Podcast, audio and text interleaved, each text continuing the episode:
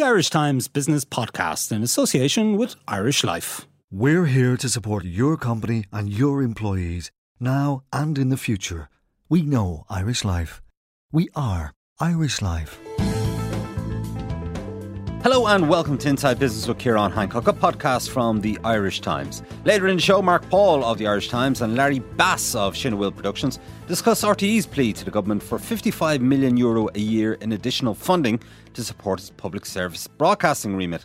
Should Paschal Donohoe grant such a large increase in next month's budget, or should RTE just simply cut its cloth to suit its measure? But first, Peter Hamilton joins me in studio to run through some of the major business stories of the week. Peter, you're very welcome. Thanks, Kieran. And we are going to start with the Bernard Shaw pub in Dublin, which is going to close next month. That's Tell right. why. Closing in October, uh, the, the one in Portobello, people may be familiar with it. Um, so we don't exactly actually know why, but uh, I suppose one of the key, what appears to be the key reason, is uh, an issue to do with planning. Last month, uh, An Bord Pleanála refused permission for on the Bernard Shaw to operate its beer garden and its extensive dining area. Um, and that ha- was obviously a, a big issue for them. They have a significant smoking slash beer garden area Mm. out the back, uh, where they also have this bus. Uh, with, This is the Eat Yard, is it? Exactly, the Eat Yard. Uh, And they have the double decker bus and they serve They pizza, serve pizza and, and whatever else. all very cool and all very hipster. So there, I There's suppose, murals around the site and so forth. Yeah. For people who aren't familiar with it. yeah, exactly. So it, as as I said, there it is quite a kind of uh, hip place. Uh, That's kind of place it- I would imagine you'd hang well, out, Peter. I don't know how if I am, but it, I suppose the thing was. What's the uh, pint of Guinness like in there?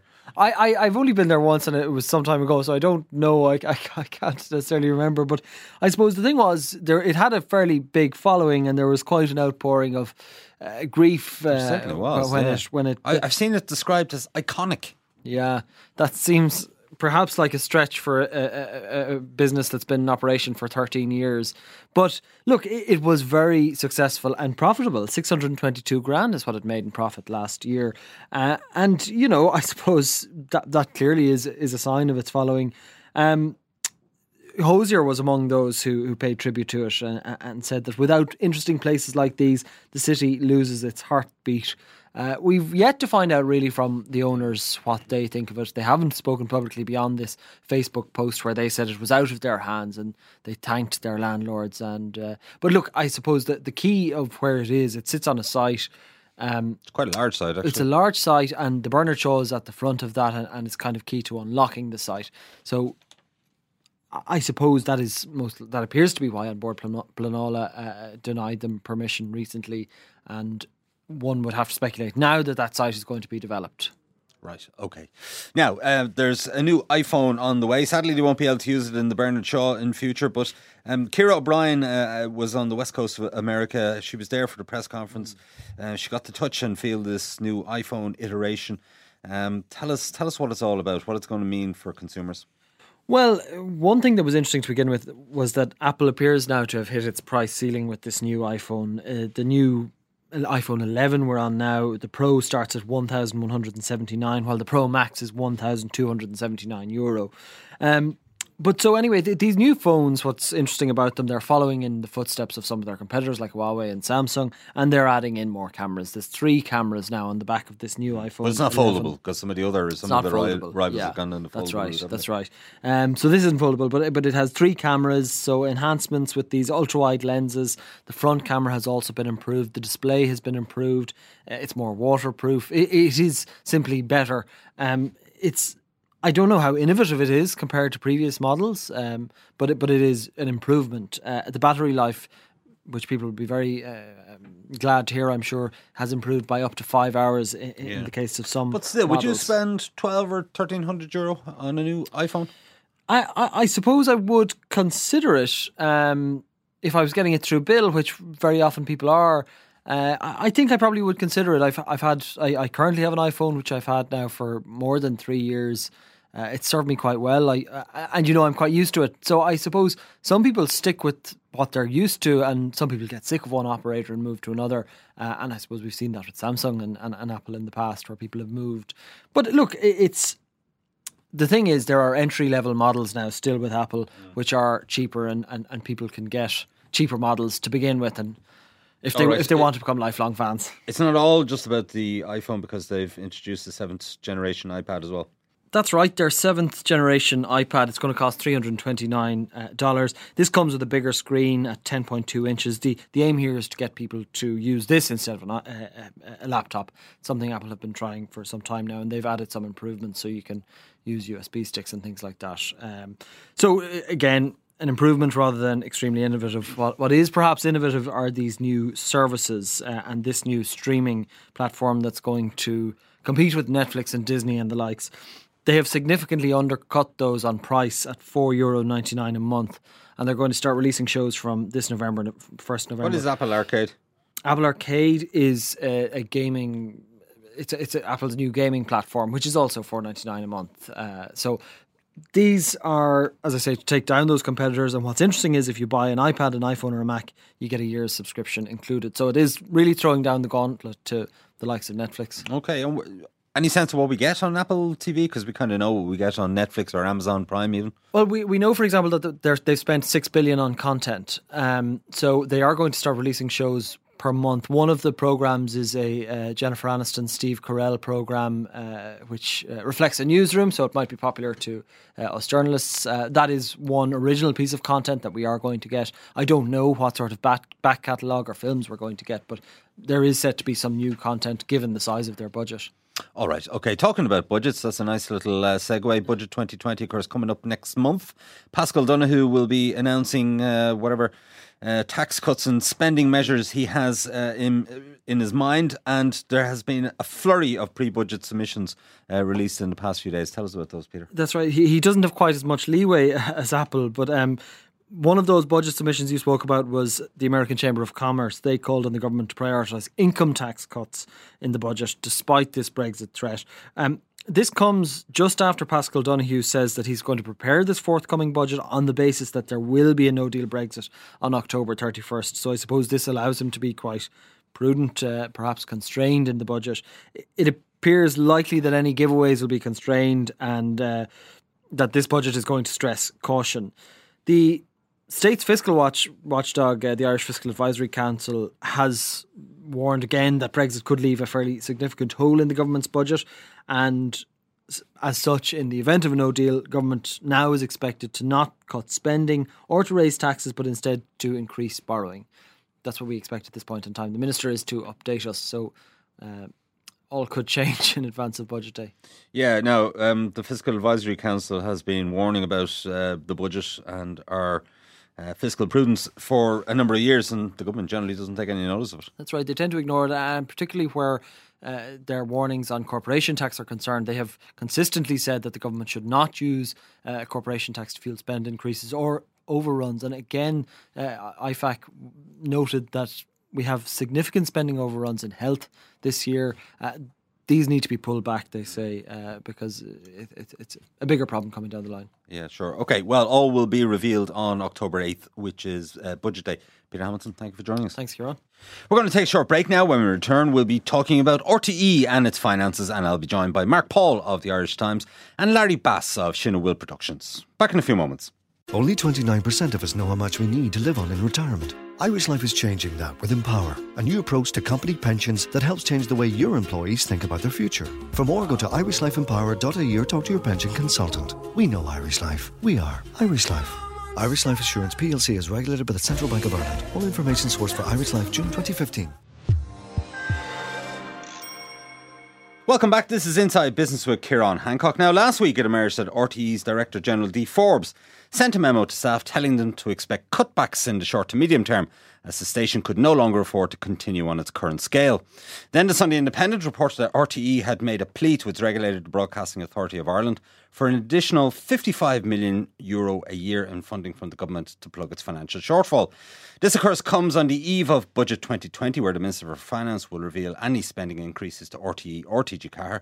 And RTE has made a loss of seven in seven of the past 10 years, it's worth remembering. So, is such an increase in funding justified? Earlier this week, Mark Paul of the Irish Times gave his view on RTE's plea for additional funding, and he joins me in studio. I'm also joined by Larry Bass, who is the founder and is uh, the head of Shinawil Productions, one of the country's leading independent production companies, and somebody who knows the inner workings of RTE and the broadcasting sector very well. Uh, Mark, first outline to us the difficulties that RTE are currently facing. Well, as you said yourself, Karen, um, RTE has has ran a deficit in seven of the last ten years. That would have been eight, except for uh, one year uh, in 2017. It sold a slice of its land out in Montrose for uh, 107 uh, uh, million euros. Um, it's running a deficit uh, of about 13 million, I think, last year, 2018. It's most recent figures that have been published. The government has given um, an extra 8.6 million, I think, for 2019. Um, but the, the, the, the, sort of mood music around RTE now is that uh, they are finalising a, a menu of cuts um, to be brought forward um, um sometime in October. Um, and uh, really, what RTE had sought from the government um, was to replace the license fee with a sort of an unavoidable broadcasting charge. And the government has, in principle, agreed to do that, but it's delayed it for five years.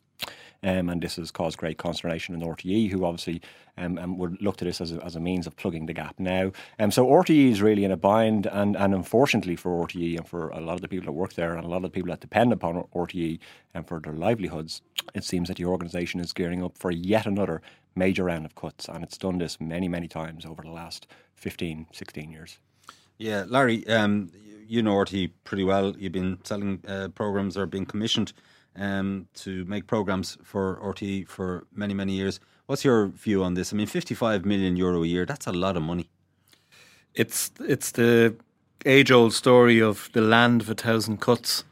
You know, it's literally been going through cuts after cuts after cuts in terms of its income, its revenue streams. It doesn't help itself by the way it manages the resources it has got. Um, but you can't continue to make things today the same as you were, you did you know, last year or the year before or the year before with less and less money. Whether you're baking a cake, you know, getting on a bus, flying on an airplane, going to a hospital, buying a slice pan, you don't do it for less and less and less and less every year. Yet you're expected to make television programs every year for less. The independent sector, which uh, depends on largely RTE for its its you know its income across all of the independent sector, um, through um, a legislation piece, there, there's a minimum spend. The minimum spend is 40 million euro out of all of the license fee that's collected. Um, RTE are regulated to spend that. There was a time when they were spending 82 million euro in the independent sector. So the independent sector's cut has been over half uh, the income that it was getting. And now it's going to go down even further. And that's only one part. Um, but I think it's completely unsustainable. Um, you're now going to start seeing services disappear. Um, which ones are going to cut first? Who knows? Will they cut the Irish language?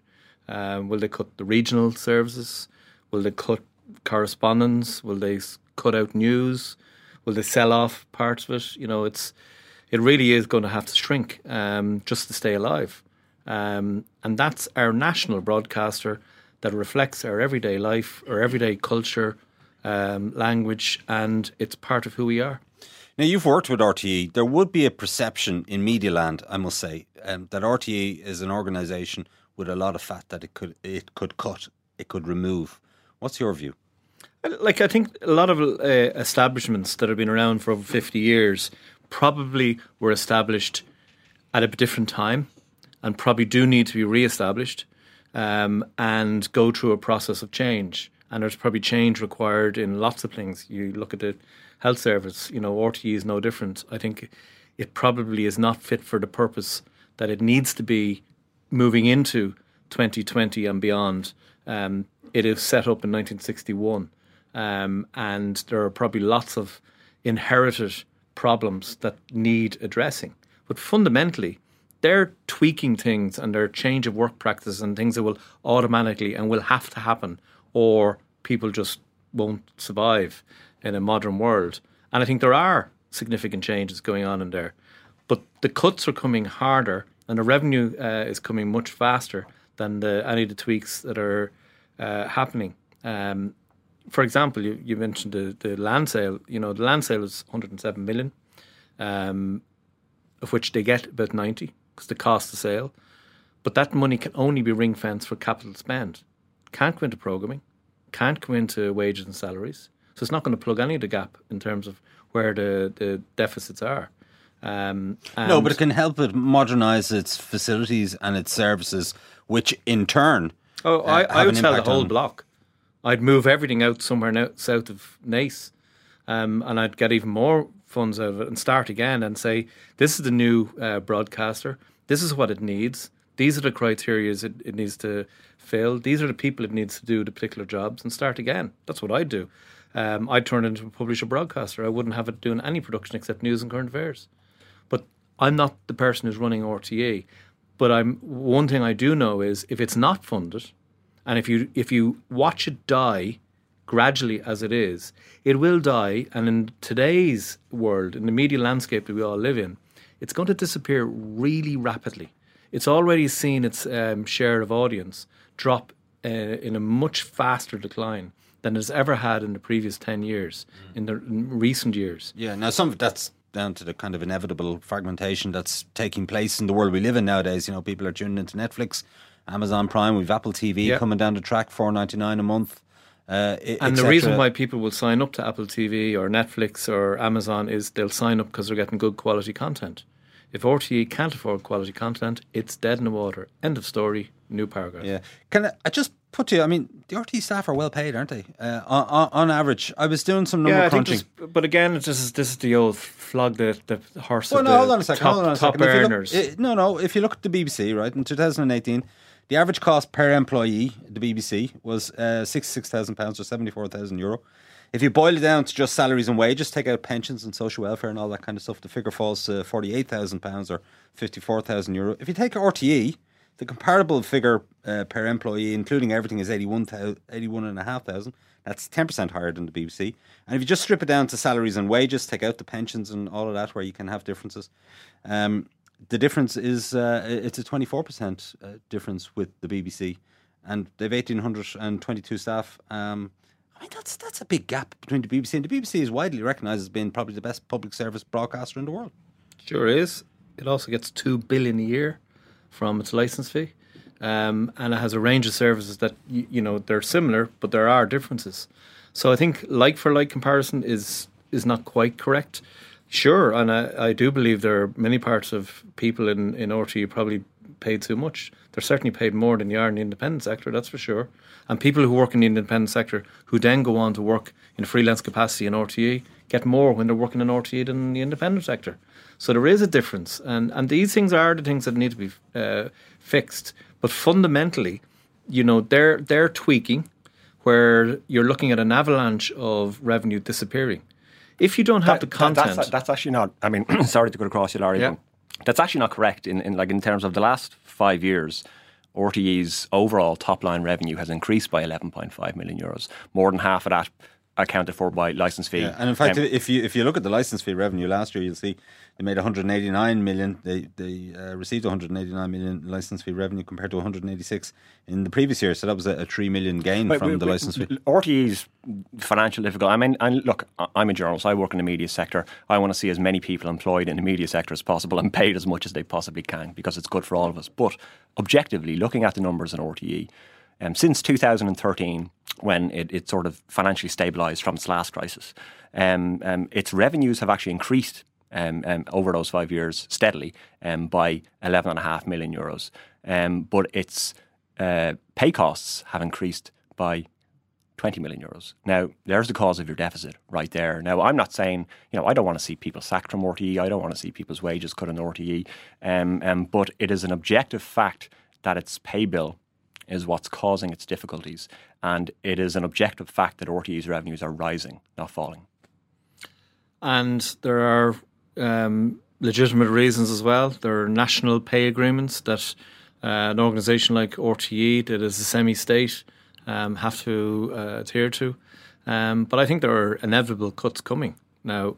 Um, whether the RTE trade unions will will take that you know line down, or you know um, there will be industrial action to protect uh, pay claims. Um, they're also sitting on huge pension costs. Um, so there's lots and lots of parts of it. That's why I'd say I would look at a date uh, sometime down the future and say that's when the new organisation is going to be set up. This is what it needs to do, and here's here's what you'd have to I, do. I, to I fix it. completely agree with you. And I I also would agree with you that RTE should sell the rest of Montrose, the remaining 23 acres or whatever it is, lock, stock and barrel, and move somewhere out to Blanchardstown or, or City West um, or whatever it, it, it might happen to be. I mean, it's, you know, you, you talk about a date in the future to reset I think RTE. Larry wants to put them in Kildare. in, in Kildare or Kildare, yeah, somewhere somewhere down past Naas, where, wherever it happens to be, somewhere with easy access to Dublin, of course, and because they will be, you know, obviously they need to be close to the capital city for a lot I know of. you a need a studio in the city city centre to do some, you know, political reporting, for example, up in Leinster House, but you don't necessarily need to be in the city. Um, In fact, they do have studios in Leinster House. Yeah, um, but the, you know, they probably need if you're mo- moving everything out and you couldn't bring, you know, They um, probably need a new studio. yeah, you need a new studio probably in town, and but that, that's all part of what you would set up to actually uh, fully reflect what a new organisation would need.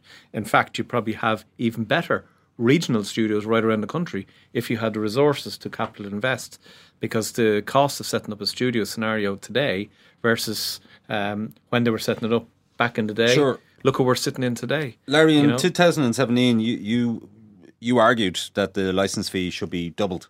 Yep. Uh, it's currently 160 euro. There hasn't been an increase, I think, since the beginning of 2008. Uh, now, if it's double, that goes to 320 euro. That's going to be a bitter pill for a lot of people to have to swallow. It's Yep. obviously, I mean, if you take, you know, people All on low things- incomes and so forth, it, it'll be it, it'll be uh, pretty difficult, and uh, it's hard to see any government uh, agreeing to an increase Well, of, of that sort. you now you got me onto one of my hobby horses. This is the country that decided that uh, we don't have to pay for water and we don't have to pay for rubbish collection. And obviously now people feel they don't have to pay for television. But the same people who don't believe they don't have to pay for television are probably paying Sky 70 to 100 euro a month for Sky. And you'll find that in the demographics of people who will retain and pay for Sky um, or another cable, Virgin Media, are probably come from some of the most socially deprived parts of the country because television is one of the vehicles that people will spend their last dime on. You can go around, uh, you know, the Horn of Africa where people can't afford a house, uh, but they have a satellite dish because they want to entertain themselves. Yeah, mind you, it might be illegally plugged into the electricity system and so forth. But anyway, I take your point. Um, listen, Pat Kiely in Virgin Media TV out in uh, Ballymount, he's working off a much smaller budget uh, than RTE, but they're probably punching above their weight. He certainly thinks they are. And he, you know, he would argue that RTE has a public service broadcast remit, no problem about that. But it shouldn't be in the business of paying big money for sports rights, um, for example. That should be left to the private sector. And Pat would love to have all the sports rights um, to himself, and he's gobbled up a fair few of them. And RTE has not got the same amount of sport that he used to have. Um, but it is still commissioning a huge amount of Irish content. RTE One is primarily all Irish content, unlike Virgin Media that has an output deal. In fact, they're ITV's biggest customer in the world. So most of the output on Virgin Media is not Irish, and any of the Irish content they have, the large majority of it is their in-house studio-based content, and it's got a hell of a lot better since Pat took over the reins and is running um, Virgin Media, and they're investing now in high-quality premium drama, and I hope they invest even more. And you will see the numbers they get for watching that for Irish audiences will go way higher than anything they can get from anything they buy and acquire from around the world. And that's the fundamental difference and reason why you need money for content. Irish people want Irish stories. Irish children should have Irish stories, but they don't. Should TG4, TG Car are looking for extra money as well, um, and they're warning that some of their Irish language broadcasting is going to have to be curtailed if they don't get extra funding. Should they get more money too? you know, you have to decide: do we want a language? Do we want to actually um, resource and give equal parity to the Irish language as we do to English language? Um, content costs money.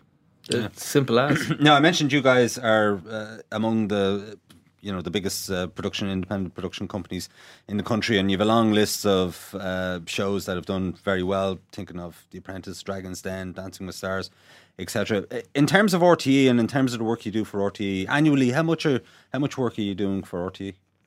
At the moment, RTE are only customer. We're not doing anything for Virgin Media in Ireland. We are in. Um, we set up a scripted division five years ago. Very reason we set it up was uh, we were watching our world um, really shrink in terms of the available budgets to do the shows like the ones you, you've mentioned. Dragon's Den ran for eight years, it, and every single year the budget of that show was reduced by seven percent. That's the way we watched the, the the cuts happen, and eventually it came to a point where you know it was over. Um, and The Apprentice was launched at a time when the Irish economy was booming, and we watched the economy slide. It was a show that was primarily funded through product placement and sponsorship. Of course, that was on TV3 as Yeah. was. Um, and you know we've so we've seen a cycle of of available funds to make high quality um, programs, programs that could be compared with the best of the UK output. Uh, so we're always benchmarked against what's on BBC or ITV or Channel Four. That's why Irish content is actually for the money that's spent in Ireland is very high quality. If you look at French TV, German TV, Italian TV, where they've got way more money to invest, the quality of the content is much lower because they've got language to protect them. So we don't have that. We're up against some of the best. I believe UK TV is far superior than even the US TV, uh, with the exception of some of the studio output in drama. Um, general television in, in the US, in network television, the quality is pretty mediocre. Yeah, it can be hard to watch, all right, uh, uh, whenever you visit the US. Uh, Mark, would you be prepared to pay more in a license fee? I think the difficulty with doubling the license fee for RTE from 160 euros, I know, I know it's just a, an idea double, like you know, you want an increase, but if you were to double it from 160 euros to 320 euros, Ireland will be an outlier in Europe in terms of the Well, cost not of our really. license fee. Only the Scandinavian countries. I Only think the- Switzerland as well. And, uh, interestingly, like in, the Italy, past, in, in, where- Italy, where- in, in Italy, it's 90 euros. in the past year or Yeah, eighteen months, Not a lot of people pay it in Italy. in the past year or eighteen months, they had a referendum in Sweden on the Switzerland. lic- in Switzerland, sorry, on the license fee, and they voted to keep it. Although they reduced the cost, I think it was over four hundred euros. They reduced it, but uh, nonetheless, they voted to keep it, which was interesting.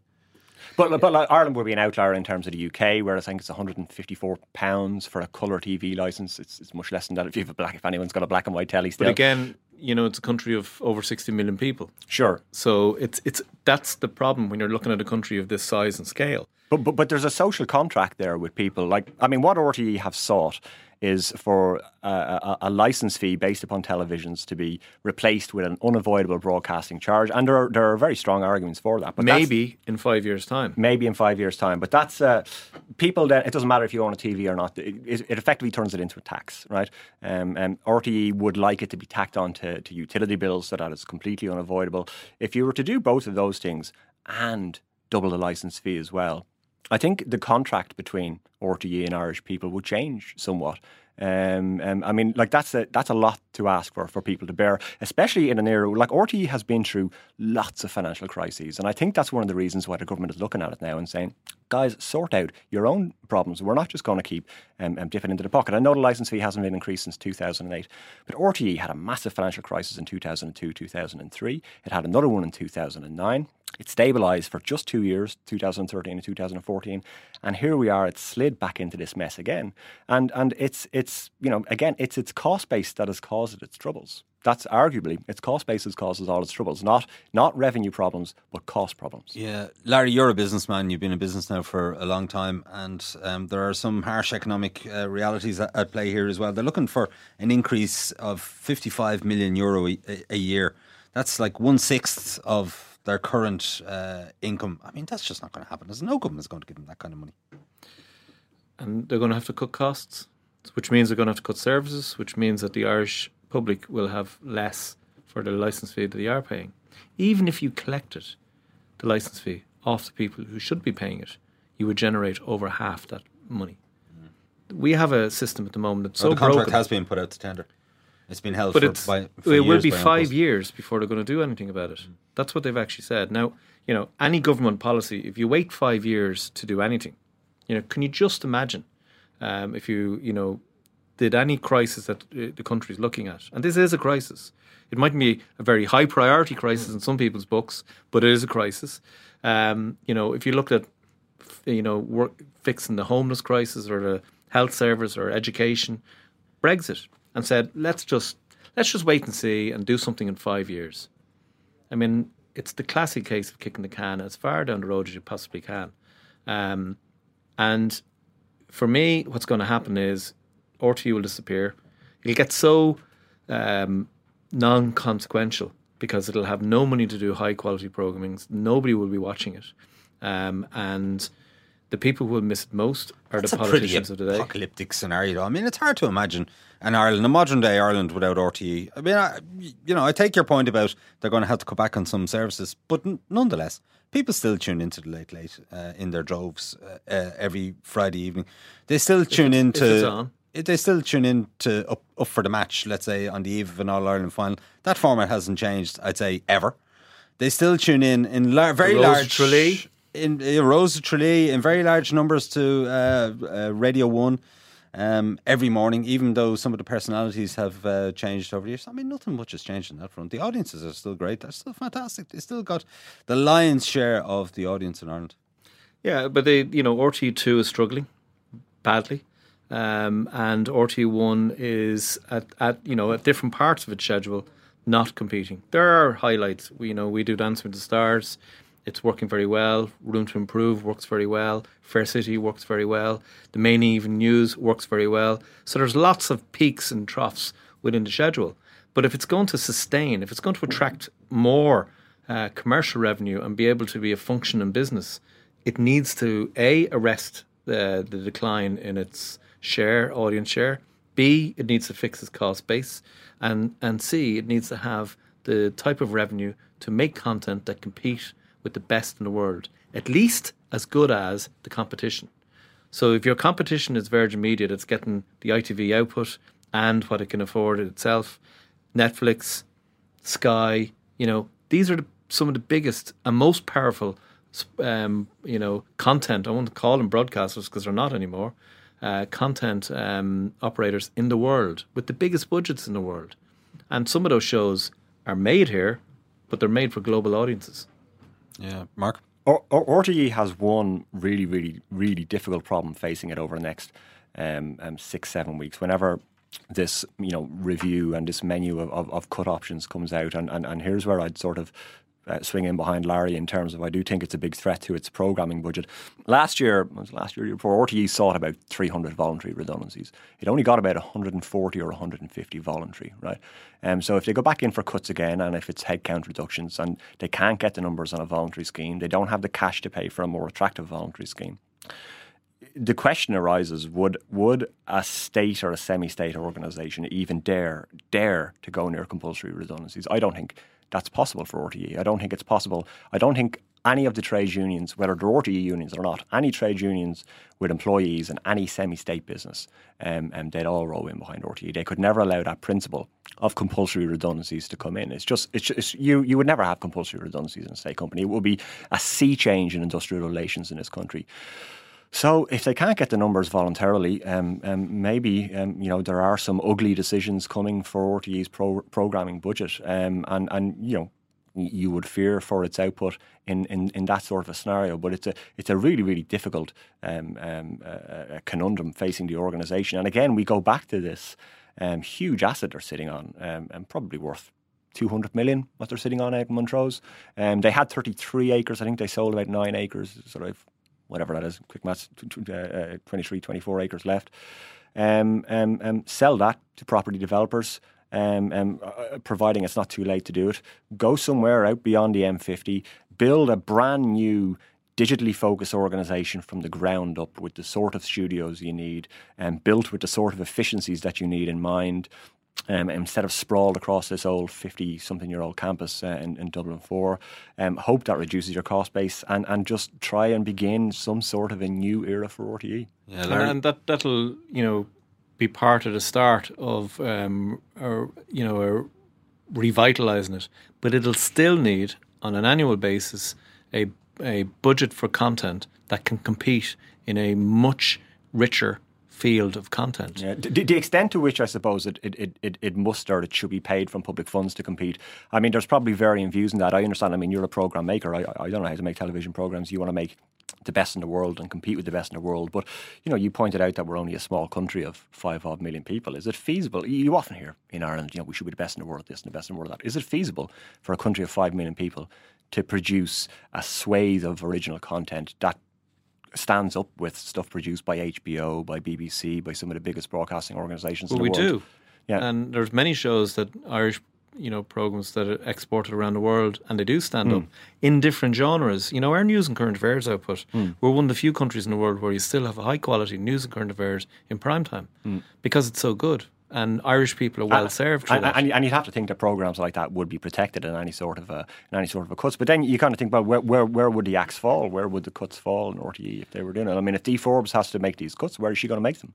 You know, there's they have two orchestras. They've got um, Well, they've been trying to get rid of the orchestras for, for years to sort of gently nudge them out the front door for years, haven't they? I mean, what about the top 10 earners? Uh, because, you know, everybody looks at that. There's a. Well, market forces should defi- de- define um, salaries, and, and a lot of if, you know the ones that get rolled out every year as the top ten or the top twenty or whatever. A lot of them are, are contracted em- employees rather than employees of RTE. Um, but right across the whole spectrum of people who earn their living in RTE, whether you're an employee or a contractor, you know, market forces will dictate and should dictate what people get paid. One thing's for sure: there are very few people working in the, in the independent sector who would ever come near any of the salaries that are Absolutely. I mean, who who is going to poach uh, Ryan Tubridy or pay him more than RTE are paying him, or Ray D'Arcy or Joe, You'd be surprised. Duffy? You'd be, you know, there was a uproar years ago when Pat Kenny, who was earning a hell of a lot more than And Ryan RTE have Tubridy, done just fine without him. Sean O'Rourke has done just fine in that slot, and, and the audience so has held up very what's nicely. Sean paid for this year, and if he went to Today FM, you know, what would that do for them? Or if you went to Newstalk or whatever, I, who knows where people Sure, but I think Newstalk's in a different place now than it was when it poached uh, Pat Kenny. I, I don't think they're going out with those kind of uh, checks anymore. But just we've got to wrap up this conversation. I want to talk to Larry on a couple of uh, quick things. First of all, do you think they'll get a license fee increase uh, in the budget or uh, some additional uh, funding? No, I think. I think unfortunately the can's been kicked down the road, um, and you're going to continue to see a slide in services and cuts coming. I, and I think you could see, you know, for the first time in a long time, industrial action um, in RTE, and you know, whilst you might have had industrial action in lots of services in Ireland in the the bad old days of the seventies and eighties, you know, whether it was the ESB or RTE, we did have strikes in semi states. But today, if you have a strike and you're off air, you're not going back on air and you're not going to get that audience back. Yeah. Finally, uh, Shinawil, I think, is 20 years old um, this year. What's, Yeah. what's new with you guys? Drama. um, What are you working on at the minute? We've just wrapped on a drama series. It's a, our first drama series. It's a show called Miss Scarlet and the Duke. It's for A&E um, Networks, for a US network, in co-production with a company in Los Angeles called Element Eight. So it's a it's a story of a private eye in Victorian London, all shot uh, in and around Dublin and Ardmore Studios. All right. I think I might, I might have uh, seen some of the shooting. Was it off Pearse Street? We did a bit off Pearse Street. We were in, up in Kings Inn. We were in Henrietta Street. I thought I'd walk we were- back in time. I was walking down the Yeah. street and there was this set. Uh, Dublin is a fantastic location for uh, period drama because you know people forget that Dublin was the second city of the empire. If you wanted to actually shoot something in Victorian London today, it doesn't exist anymore. So it's actually we're, we're you know bring it on. Ripper Street was here. Right. Penny Dreadful was here. So And you this know new drama. What's your budget for it? I couldn't possibly divulge. You can tell us anything now, um, Larry. You know that. You can tell us absolutely I can anything. put- it's uh, you know it's not cheap, um, but it's not you know as ex- as expensive as some of the really really big um, Sky or HBO shows. It's it's a very big budget for uh, European standards, but it you know period drama is hugely expensive. The great thing about it is every single dollar has been spent here in Ireland. Um, there was you know a couple of hundred people working on that show for nearly twenty weeks. Um, you know the costumes are all handmade by um, uh, fantastic costume team here. You know everything from hair, makeup, the sets, any of the the built architecture we're using with you're to build all around it. So your craftspeople working on getting that ready for weeks and months. You know Ireland as part of Creative Ireland, which is a government initiative. Uh, the fourth pillar is to make Ireland uh, centre of excellence for film and television content. It's a huge opportunity to build a business that is a global business. Um, the funny thing is, in all of the recession talk, in all of the years, the one sector in the world that's continued to grow is entertainment. So no matter how bad recession has been, um, with growing populations in the world, with more um, income being generated by more jobs right around the world, people want to spend more on entertainment. And thankfully, film and television is still one of the areas Yeah. people want to But is there spend not it an awful lot more dross being made? Not your programs, obviously, but uh, Netflix have such a huge appetite for content, and Apple now will will have. I think it's six billion or something they're going to spend. Um, Amazon Prime are spending a fortune. That's in addition to BBC and HBO and all the usual players in the market. I mean, it can't be all good content. There must be an awful lot of you know, change is coming, um, and you know, one thing that, and, and that's why I passionately want to support Irish content. All of those over over the top platforms: Amazon, Disney Plus, Hulu, uh, Netflix, HBO. They're all American.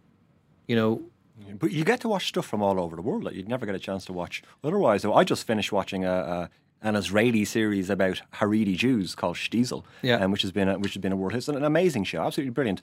You know, before Netflix and all of these uh, kind of uh, platforms, you never would have gotten a chance to sort of have that sort of a cultural exchange. Yeah, and, and like US uh, audiences would never have watched a show with subtitles before Narcos.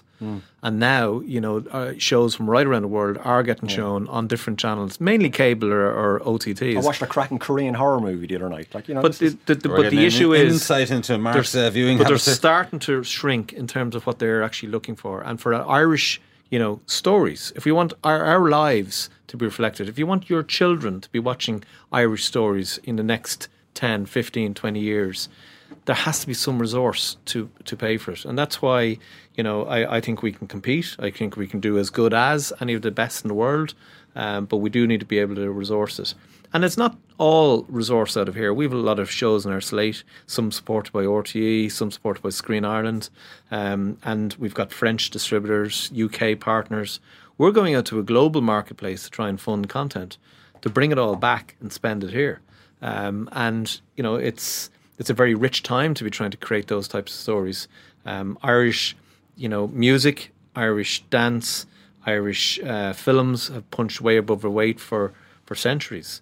We're a country that has uh, continued its culture through songs and stories, not through the patronage of you know wealthy individuals or governments into sculpture or paintings in museums and art galleries like in Italy or UK. For 800 years, we didn't have any investment in our culture you know, but this country was born out of a, a Gaelic league who are trying to, you know, protect the language, invest in Irish sport, Irish culture, and we we grew a country out of that. Uh, and I think the danger is if we don't continue to invest in it, in a in an English speaking world, it's going to become even more anglified. In a world that where identity and national identity is is critically stretched, um, if you want to actually really invest in who we are and actually, uh, you know, be part of something, we have to pay for it. And you know, it, it is painful, um, but we we can find funding models that work. I said um, double the license fee, but what I meant was it's so below where it should be. It could justifiably be doubled. I don't expect it to be doubled, but if you keep cutting it by seven or ten percent year on year, if you look at even um, not being protected against CPI um, on all those years, it's effectively just being cut every single year, and that's just one part of the funding model. All right. Well, listen, we'll see where it goes. We'll know on October 8th when Paschal Donohoe announces his budget as to whether RTE or indeed TG4 are going to get any money. Uh, Larry, we wish you continued success with Shinawil. Uh, my thanks also to Mark Paul. Um, thank you both for joining me. Thank you. Okay, that's it for this week from Inside Business. My thanks to Peter Hamilton, Larry Bass, and Mark Paul. Jennifer Ryan produced the show with JJ Vernon as sound engineer. Remember, you can get the latest business news straight into your inbox by signing up to our Business Today email at irishtimes.com. And you can also follow the Irish Times business feed on Twitter and Facebook each day. I'm Ciarán Hancock. Until next time, take care.